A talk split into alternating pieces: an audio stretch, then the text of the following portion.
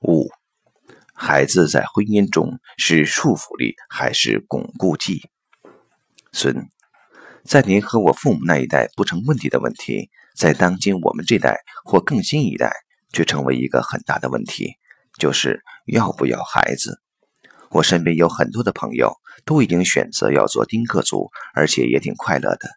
您在书中特别强调孩子在婚姻中的重要性，是不是要去规劝大家改变想法？零，从姻缘上讲，如果不能有孩子，就不能有孩子，不一定要把它当成生命的遗憾。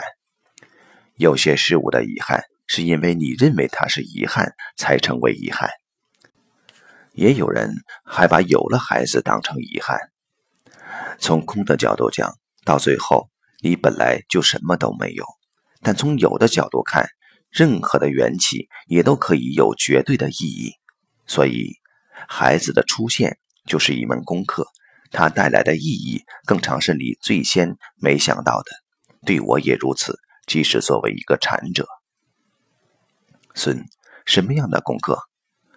林。首先有一些常情，它是你的骨肉，人看自己当然愈看愈满意，但这还不是主要的。你会发现有一条两代间的神秘生命链条将你们连接在一起，他受伤了你会痛，或至少瞬间会有反应，这当然也牵扯到你的无名。但从这里学会如何用欣赏的角度看待一个跟你有那么深关系的生命，的确是一种修行与成长。孙，我读过当年您的孩子雨安出生时，台湾记者访问您的文章，那篇写的真是感人至深。我记得那上面说，孩子刚出生几天，您就对他说过一番话，在永世的轮回中，希望这是你的最后一趟。你我有缘成父子，我会尽心待你，但是希望这是最后一世。禅者总是惜福，善待生命之源，而现代人则经常搅在一些自我感情的隔腾中，应对不了孩子给婚姻带来的功课。以前大家认为有了孩子，婚姻会稳固，现在则常听人说：“那怎么办？为了孩子就和了。”好像有诸种的妥协是因为孩子，还有一种就是奉子成婚，看来是对性爱结果的承担。毕竟和先成婚后有子不同。林，现在看来的妥协，也许将来看未必是妥协。我的意思是说，当你认为孩子束缚你的选择时，也许从长远看，它就是巩固剂的同义词。孩子到底在婚姻中起什么作用？我想从性在人类生活中的存在说起。性的存在，从生物角度讲，就是物种延续、传宗接代。这听起来很不浪漫，但对多数生物来说就是这样。要到了人这一层次，才有了不为生殖的欢愉。最明显的区别是，人没有春情发动期。但无论如何，传续下代仍是两性结合的根本。何况人和绝大多数动物生育孩子还有个不同：有些动物和孩子的关系是短暂的，甚至可能一出生就离开了；而人类则是终生的。从这角度讲，为了孩子在一起，并没有什么过错，反而显示出人和动物繁殖的不同。所以。孩子的出现会使家庭成为更稳定的三角关系。当然，如果两个大人之间没有交集，只和孩子有交集，那又回到了某种比较先天的生物性存在。孙，我想那些抱怨者说东道西，就是说的这一点：两个大人彼此很疏远，所以才会有时怪罪到孩子，这样更年轻的一代。倒回来就犹惧孩子的出生。林，这事完全可以两面观。两性关系的脆弱是因为来自不同的背景。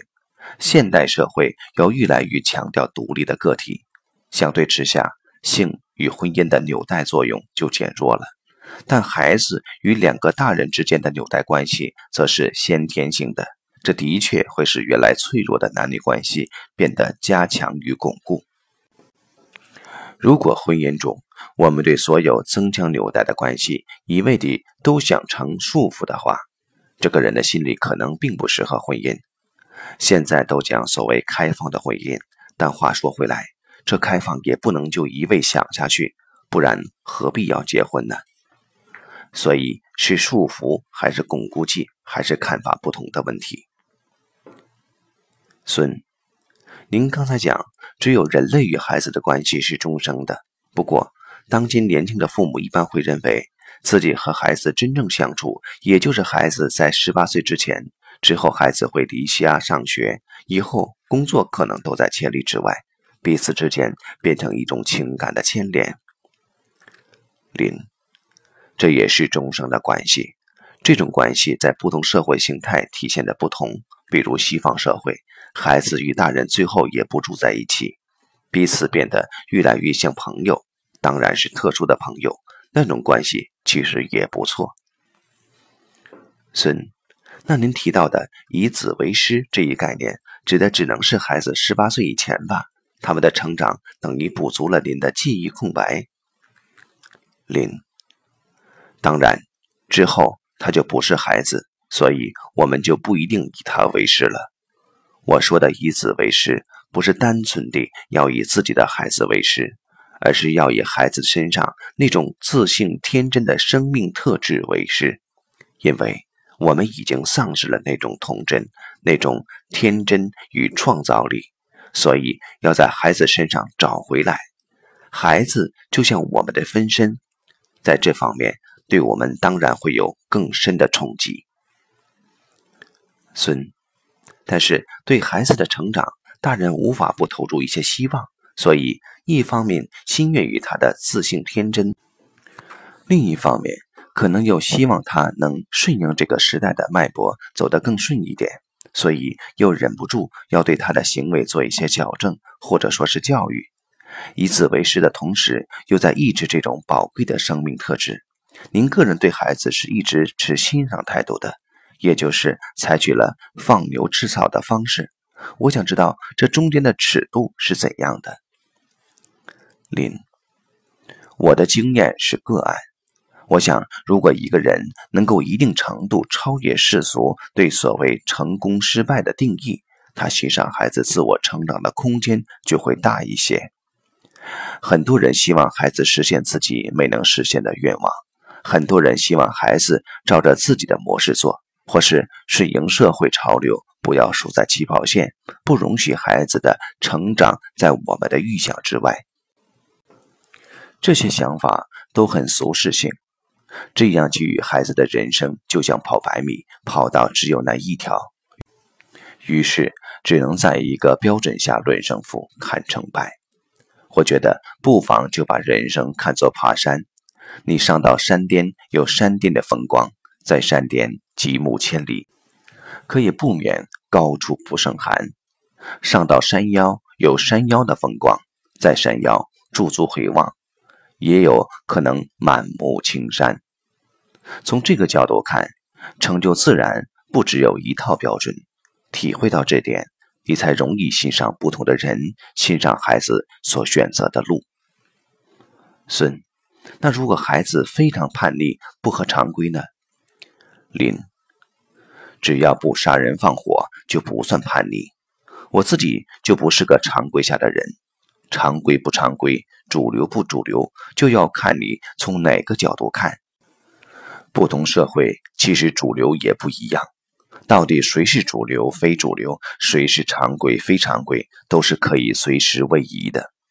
对我来讲。只有侵犯到人类的普世价值，那才叫非常规。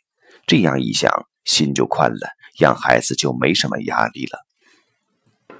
孙，难道非要等到孩子侵犯到人类的普世价值才去阻止吗？不应该防微杜渐吗？林，教育是一定要存在的，不同的是在教育的方式，所以。不是你看到觉得不对的事情都不表示意见，而是你觉得不对是真不对，还是因为自己的惯性局限所以觉得不对？再有就是你如何告诉他这不对，帮助他纠正不对。而在此要让孩子有个最基本的概念：任何事最终总得自己来承担，也就是有责任的观念。父母只能帮他忙，但不能承担结果。在责任的前提下。人选择他的道路，应该得到最大的尊重。现在的孩子教育问题，首先是前提出了问题，好像人生只有一个选择，所以应该这样，应该那样。孙，您刚才也一直讲，您的个人经验是个案，那您童年时受的是什么样的教育？林，我家完全是放养式教育。我从小的成绩单都没拿给父母看，都是自己拿印章盖的。我以联考高分读台大人类学系，父母听别人说那是冷的不能再冷的系，但也由我去了。孙，我现在觉得父母对孩子的方式与个性有很大关系，有的就是拿得起放得下，有的就不然。您父母也许只是朴素的意识，而您是不是做过理性的思考后采取了这样的方式？林，首先我自己就是这么走过来的，另外这也符合我的个性，做起来比别人可能更顺一点。孙，不过像您这样的人也不少啊，所以经验还是不可复制。林。我如果要求孩子的未来也一定要照我的样子，那就又不对了。在这里，我想讲个故事。